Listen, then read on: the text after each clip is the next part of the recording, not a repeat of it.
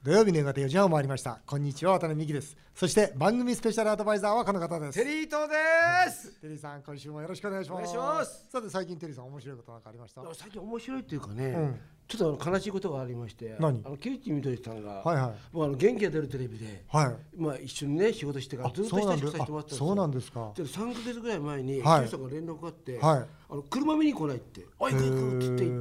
へって、ーはいその車談義もう本当に盛り上がっていて、はいそれからもう本当3ヶ月後急にね、あんま亡くなったってま僕だとま同だじまだお若いですよね69歳。ねあのねすごいちょっとキーキリンさんに似てるんですよ。へーあの捉え方が。へーで髪の毛も今はね真っ白になってて、うんで僕実はねでキキリンさん大好きだったんですよね。キキさんが。それで僕はそのこ3ヶ月前に、あのキキさんキキリンさん亡くなったから、その後をね継ぐような、もう本当にね、んなれるのはあなたしかいないから頑張ってよって言っていた矢先ですよ。あ本当にで僕はもうそれでまあつい23日前、あのお宅行って、んまあなんかねへえあ、宇佐美さんは僕ね最近鹿児島行ってきましてねあ牧場ですよ今度ね和牛のねお店でね世界に売っててますからねえ、だって北海道の北海道は酪農北海道はそうか、そうこっち側わはわ和牛鹿児島和牛薩摩牛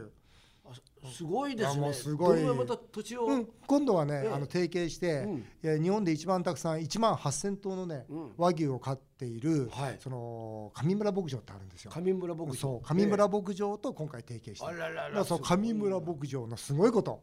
何がすごいかって音楽が鳴ってるオルゴール常に聴いてる牛ですよ。 も僕より趣味いいうですそうね常に音楽を聴いている牛で、うんそれでまあ成長に応じてね、こうやって餌も全部変えてるんですけど、そういえばテリーさん知ってました何ですか和牛ってずっと遡っていくと4頭にたどり着いちゃうんですよえだつまりサラブレッドって3頭ってよく言うじゃないですか、和牛っていうのは必ず全部同じおルーツがお父さんに4頭にあ、今ちょうどここに写真がありますけそうどなんで真っ黒ですねだから和牛っていうのはみんな親戚なんですよえー知らなかったでしょいや全然知らなかっそれで1万本ぐらい、うんそれこそ元気なその種牛の精子を全部保管してて、うんでそのこのタイミングでこのメスにね種付けすると、このぐらいのサシの入った牛ができるとか全部科学的なんですよたはあ恐ろしいですよすごいですねじゃあということはそれが今度、実際問題として、今まあ今後視察行ったわけですようんね行ったでそれがまあ商品化というか、そういつになるんですかそれもうだから具体的には3月ぐらいにはもうお見せできるのかなあそれからあとそは、ううん来年にはアメリカと中国と両方うんもう本格的に展開しようと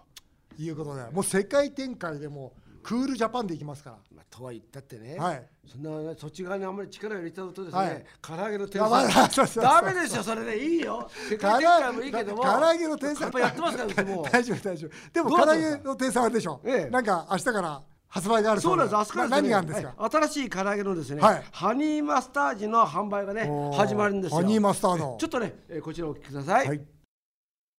ハニーが恋したんですそうなんですよすごいまあ今までね、はいそれこそ白うん黒、赤があったではしいょ、ありましたねで今度いよいよですねまあハニーマスタードこれをねクリスマスお正月に向けてテリーマヨってあったじゃないですかテリーマヨてまあ、これはちょっとね、うんまあ、ちょっと甘く甘かった今度はちょっと違うんですよね、うんあれですけどまあどっちかというとね女性なんかに好かれるんじゃないかなと思うんで、おーでも楽しみですね、はいおー売だれから昔ね売れますかね売れると思います売れますか社長というのははい唐揚げに、はいハニーなんてのなかったじゃないですか、おーなでるほど僕ねある時ピザもそう思ったんですよ、うん昔ピザってうんタバスコをかけてたでしょ、うんうんうん今なんかピザもなんかね蜂蜜かければ蜂蜜かけますよねだからうんなんか同じ食品を全然違うような楽しみ方してんだなと思って、うんまあ、そんなわけですねハニーマスタードぜひ皆さんもねいやありますね一度ですねいやありますねえー食べていただければと思いますさて CM の後は一足早い今年のニュース総決算こうしたら同様スペシャルですぜひお楽しみになさってください土曜日だけにこうしたらどうよ早いもので明日から12月です今年もいろいろとニュースがありましたそこで今回のテーマはこちらこうしたらどうよスペシャル2019国内外の政治経済から注目の夫婦の結婚まで今年話題となったニュースに対して渡辺さんテリーさんにこうしたらどうよと得意の提言型でコメントしていただきますそれではお二人よろしくお願いします今回はこうしたら同様スペシャル2019はい私とテリーさんでいつもよりたくさんのこうしたらどうよと提言型でコメントをしていきたいと思います、はいたくさんメール来てますテリーさん早速いきます,、はいお願いしますえー東久留米の H さん安倍総理の在任期間が戦後最長となりましたが桜を見る会のように長期政権のほころびも批判されます残り2年安倍総理こうしたらどうよ聞かせてください、テリーさんどうぞ正直言って、日本人もちょっと困ってると思うんですよ何困ってるというのは、安倍さんにやってもらいたいって気持ちが僕は多いと思うんですよまだまだ4期あ4期じゃないですよこのあと2年ねあ二年はねうんあと二年はねうんその2年間の中でもそれこそねあの、まあ、例えばの話韓国の問題、トランプさんの問題とか、いろんなことあって、外交なんかやっぱ安倍さんにやってもらいたいなと思うんですけども、今回みたいなですね桜見る会みたいな形で、身近なことに対してはちょっとやっぱりたるんでるなというふうに思ってる方はこれ、僕だけじゃなくて国民全体がそんな気持ちを持ってるような気がするんですようんなるほどねこれやっぱりね安倍さんのそばにいる人がどうもみんなね安倍さんの顔を見てると、なるほどだからここの例えば今後まあ来年に向けてですね、あの安倍さんをちゃんと、まあ、注意できるあー忠告できるあー苦言を呈することができるような人をそばに置かないと、んそれを例えば小泉進次郎さんって言ったじゃないですか、小泉進次郎さんってなんかちょっと違う形で、そういうフォーカスされて、そっち側の方に行くと思ったら、ちょっとなんかそこまでの器じゃなかったということで。誰か逆に僕はね、あ渡辺さんに聞きたいんですけども、そういう逸材っていないんですか、 うんいない僕だってずっと長く喋ってるのに何一言でいないもんそこってすごく大事じゃないですかだからテリーさんが横にいればいいと思うよだからテリーさん言って言ってよもうこっかいやら本テリー当にさんなんかね、そこがあれば、なんていうかなあの風通しが良くなるじゃないですか、みんな口をつぐんでるようなイメージがして、なんかねそこがやっぱり一番今安倍政権とか自民党に対して国民がね、やってることはやってんだけどちょっとあまりにもなんかワンマンすぎるなって感会じ社がもそうなんですけど、うんやっぱり長創業者がね、長い間やってて、誰も周り言えないですよそうですだよ、っね、てそれの人が一番分かっちゃってるんですもん、だからそうしたら自分を自分で律するしかないんですよだから周りに置かなくて安倍さんにはもうぜひ自分を律していただきたいとできる分からないできなそうでしょ、僕はね、あと2年でね、もう本当にアベノミクスちゃんとやってって言いたい、ね、金融緩和、財政出動、実体経済、アベノミクス全然うまくいってないわけですよ。常に言ってますよねその時にやっぱりね、長く政権やりたいから、戦って例えば社会保障に対して、まあ、メスは入れられなかったわけですよ。だけど、もうあと2年しかないんだったら、もう最後に、こうしたらこの国は財政破綻免れるよっていう、捨て身のね、捨て身の政策を取ってもらいたい、もう年金は75歳ですよと、ね、社会保障の医療費は5割負担してくださいと、お金持ちは10割負担してくださいという形で、国民が、おお、そんなひどいこと言うのか、ね言われてもですよ、未来の子どもたちのためだと言って、2年で引退していただきたい、これ、僕のね、本音ですねね、あと2年、期待したいと思います。えー港区の F 島さん、70歳、全共闘世代の方です。香港の若者が民主主義を守ろうとしている姿を見ると、胸が熱くなります。テリーさんも学生運動世代だと思います。香港、こうしたらどうよ、ぜひ熱くお願いします。この前ね、あの日本でいうとそうだな地方選の区議会議員みたいなもんですよ。あやりやりましたね、この前ね、やりましたね、あのや圧りま勝ししたまねしたよね。あ8割ですね。 8割ですね、うんうん今までは3割だったんですが8割で、もう本当に大逆転です、あれが実はもうもう一つ言うとちょっと心配なんですよなんでですというのはあれをやったことによって今度中国政府はいは次の大きな政府を本当にやる逆にやらせてくれないんじゃないかなと、あこれはやばいぞってことを本な当るにでしょうね。なりますよね。なりますね地方のね小さい選挙であんな形になって、今度はね、それこそまあ大きな選挙になった時に、選挙の引き延ばし引き延ばしという形で、それこそね今のあの運動まあ民主化運動が弱体化していくまで、そう今の形を続けるんじゃないかなと思ったんですけども、あのもう一つ日本も僕はね、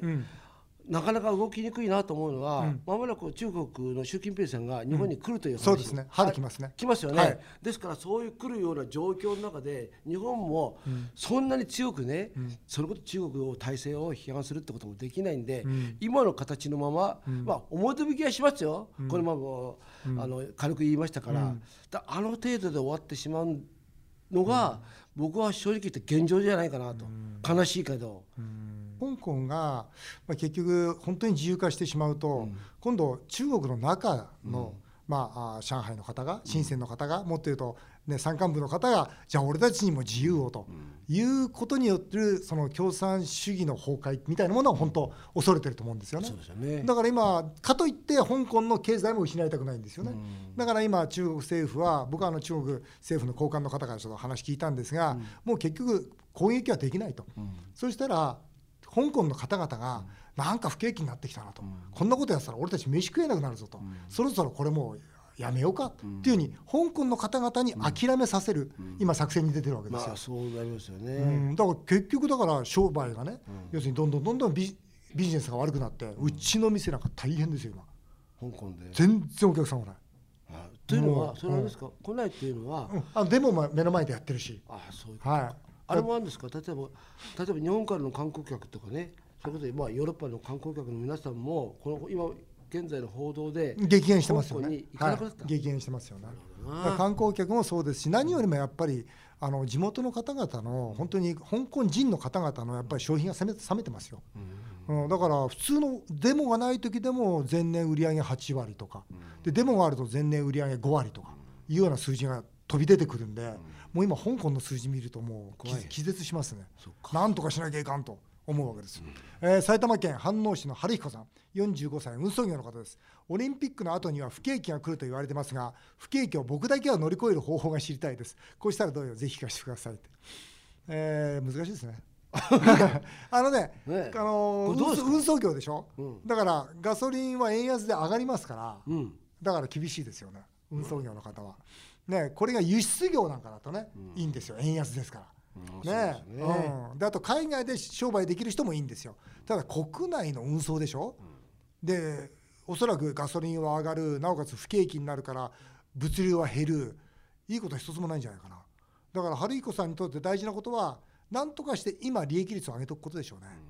うん、春彦さん、ぜひ乗り越えてください。ご存知、山ちゃん、バツにビルオーナー、 来ましたよ、山ちゃん。よくこれね来ましたよ山、さん来てますね山ありちがとうござゃいんます。女優の剛力あやめさんが前澤さんと別れたみたいですが、僕は剛力さんと付き合いたいですし、前澤さんみたいなお金持ちになりたいです。素直な方ですよね。言ってることが意味がわかんないですよわねかんない。渡辺さんには会社を売却してしまった前澤さんに今後こうしたらどうよ。テリーさんには剛力あやめちゃんをどういうセリフで口説くというこうしたらどうよお願いします。もうバカですよねこの人あバカあれだよあれキャバクラのね女の子が好きだった人ですよそうね、そうそうそうキャバクラの女の子に振られた人だもうねこの人だから違うねもうねもうビール二つ持ってっからさあーもうなんかそうそうそうリアル感が全くないですよね全くないね能天気な男ですね僕は前澤さんには、お金ねいっぱい手にしたら今度エンジェルになるべきですよねどんどん投資して、ベンチャーを応援してあげたらいいじゃないですか、それでまた、ね、納税とか雇用が生まれたらいいじゃないかと、僕はそう思いますけど、そうだよねゴリガミちゃんどうやって口説くんですか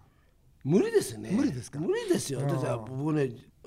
れてるかどうかも分かんないというのは、別れた報道の後に、みんなでグループショットの写真を撮ってるんですよだから本当に別れたかどうかは分かんないしあの逆にそんななんかき切った張ったで別れるんじゃなくて意外となんかもしかしたら大人の形で離れてるのかも分かんないけどでもまたより戻すかも分かんないからこの山ちゃんが言ってるより口説くなんて口説けるわけがないですよわけがない。はい、わけがないということで答えです。えー足立区のひろこさん、45歳。私は渡辺さんの奥さんと名前が一緒で光栄です。そうなんです。ひろこって言うんですよひろこお二人が得意でない分野かもしれませんが、今年結婚した小泉進次郎、滝川クリステルふ夫婦に、えー政治家として、そして夫婦として、今後こうしたらどうよ聞きたいです。ところだってわかんないよなあんなの。どうですか政治家としては政治家としてはね言いたいのはね、ええあの僕が僕が見てる小泉進次郎さんは、あの周り気にしすぎる。ああとにかく世の中の風とか世の中の流れを意識して喋るのね、もう多分修正になっちゃってると思う、あれは直した方がいい、自分の思いを自分の言葉で喋んないと、薄っぺらく見える、そうだよね、うん、だから僕はあの決して嫌いじゃないですよ、あの何回もお会いしてますし、だけど政治家として彼が喋ってるのは本当魅力が感じなかったですね、はい、なんかよく言われてるなんか根拠のない会話をしてるじゃないですか。うんでやっぱり本当は僕がいいとも言ってるのはやっぱ朝までテレビとかね、そういう長時間に出てきて、周りになんか打たれながら、んそこでなんていうのかな、あのまあなんか反論したり、あの自分の弱さを見せていくっていう、今渡辺さんが言ったみたいに、あのいいとこしか見せないっていうのは、自分の弱さを見せたくないっていう、やっぱそうだそれねの彼の弱さだと思うんだよね。やっぱりね政治家これがどんどんどんどんやっぱり上になっていけば弱さとかね、ダメな部分もそれを乗り越えていかないと本当の政治家にならないですよね。厳しいお言葉でした、えー最後です、えー足立区の飯島さんですお二人のすごいところは毎年新しいことに挑戦しているところです唐揚げ屋を始めたり不登校の学園を始めたりいつも刺激を受けてます来年もいろいろと挑戦されるでしょうがそこでこんな質問ですテリーさんには渡辺美樹さん2020年こうしたらどうよ渡辺さんにはテリーと大社長2020年こうしたらどうよぜひ相互アドバイスなんかも聞かせてくださいということでテリーさん僕にアドバイスあるね僕にアドバイスあるないですよ。いやでも大変だなと思う。どうにかいやでもほらだってさ政治家を辞めてさ、はいはい今度ね復活したわけじゃないですか、うんはいそうするとみんながねお渡辺名義、こんなどんなことやるんだろうってやっぱりすごい期待もありますよね、うんうんそれってなんかすごいやっぱプレッシャーでもあるわけじゃない、というのはやっぱりここで渡辺さんが戻ってきて先、あのまあそれこそ大きな仕事をね、はいこれからたくさんやろうとしてるんですけど、それがもし全部まあ全部どうどこまで成功かっていうのは僕もちょっと分かりませんけど、それができたら本当にすごいですよね。ありがとうございます。あのまあ2020年結果がねそんな、今日の明日結果が出まるあそりゃそうですよねわけじゃないですけど、うんうんうんいや必ずあの結果は出したいなというふうに思ってまして、僕はテリーさんに言いたいのは、2020年は店増やしますよと、あね唐揚げの天才、うんもうここは本気でいきますよ、はいやっぱね店増やせば増やせばとまた仕入れもっと安くなりますから。ああそういうことですね。うん、でドミナント組んで、またね今日もおちょっと後でお話ししますけど、すごいとこ握ってきましたからね握りましたか。握ってきた100店舗ぐらいこうグッと握ってきた来ましたねついに。とうとう来ましたよありがとうございます。また改めてね、はいリスターの皆さんには発表したいと思いますお願いしがます以上今回はこうしたらどうよスペシャル2019でした握りましたか。握りました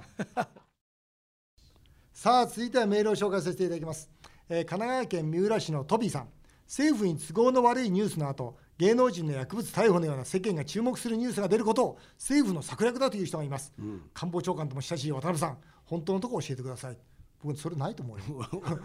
こんなのあるわけないなやいん。あるわけないじゃんそんバなカなこと言ってんじゃないよ。それはないわいくら誰なんがでもねそんなこと言ってんのこれ畑山さんも言ってんだよね。鳩山さん、はいじ自分の時はどうしたのよ、 ねなこれはまあこれはありえないです。じないないよな、こんなことでもしさ裏工作したらさ、それこそ政府首飛びますよいね。や本当本当もしそれがバレた日には、バレたらねリスクが高すぎるだからやらないと思いますレイさん55歳女社長、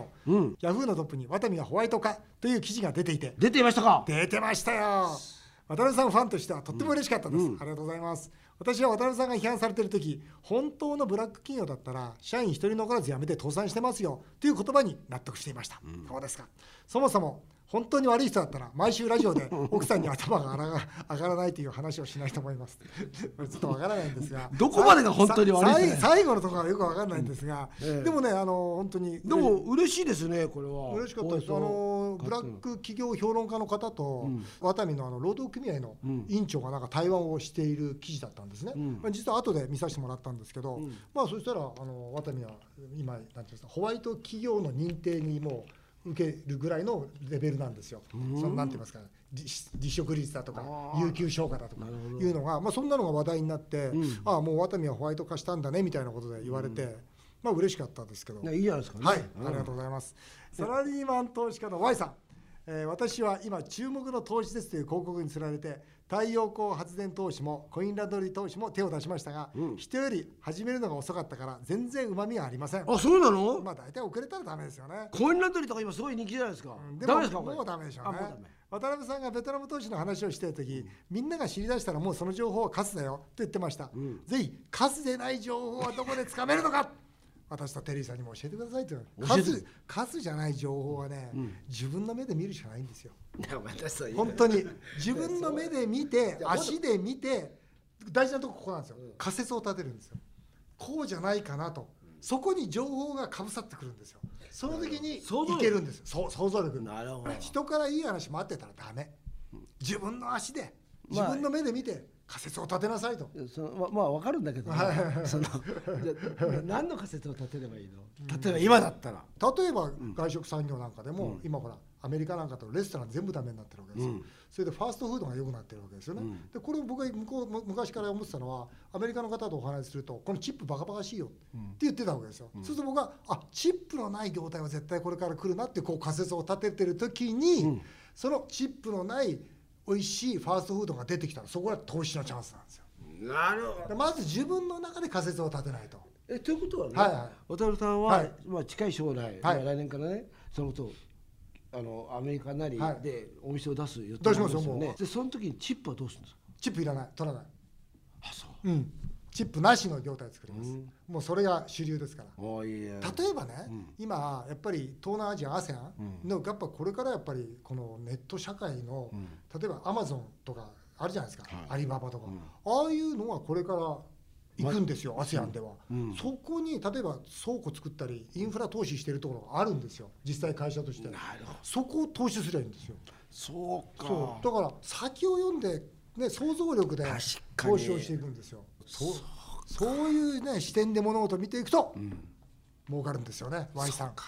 八王子市の T さんお菓子メーカー営業テリーさんが有名人の方と対談をする朝日芸能の連載が好きですこの前ダチョウ倶楽部と対談した時、テリーさんが過去にイカスミとバリウムの両方飲んだらどんな便が出るのかという企画やお尻に火をつけたら足が速くなるのかという企画やったと書いてありました、渡辺さんテリーさんの昔の企画どう思いますかとか本当こんなことやってたんで面すよ白いでしょ面白いっていうかイカとバリウム両方飲んだらどうなるかうんこれね黒くなっちゃうんですよ黒いんですか黒いのが出てきちゃううんイカスミが強いんだあとね、はいお尻に火をつけて走らせる尻に火がつくって て実際やったら速くなる本当ですかそれでそれそれだそ走れっていや走ってこっかにうんプール置いとくんですよだへえから早く走んないとでも面白いでしょ燃えちゃうからそうそうあとね下剤と下痢止め同時に飲むって面白いでしどょうどうなんですかそれそれ下痢になりますでそういうのってだから今はね今はこういうのできないんだけど昔はあの皆さん真似をししないでくださいって入れればなんかごまかせてたんですよ今はそんなことはできないです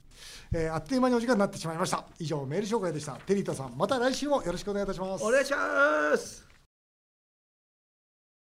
日本放送渡辺美希5年後の夢を語ろうさてこの番組では渡辺美希さんそして番組スペシャルアドバイザーのテリー伊藤さんへのメールをお待ちしていますメールアドレスは夢5アットマーク 1242.com までどんどんお送りくださいお送りしてきました日本放送渡辺美希5年後の夢を語ろう、えー、皆さんの感想もメールでお待ちしておりますお相手は渡辺美希でした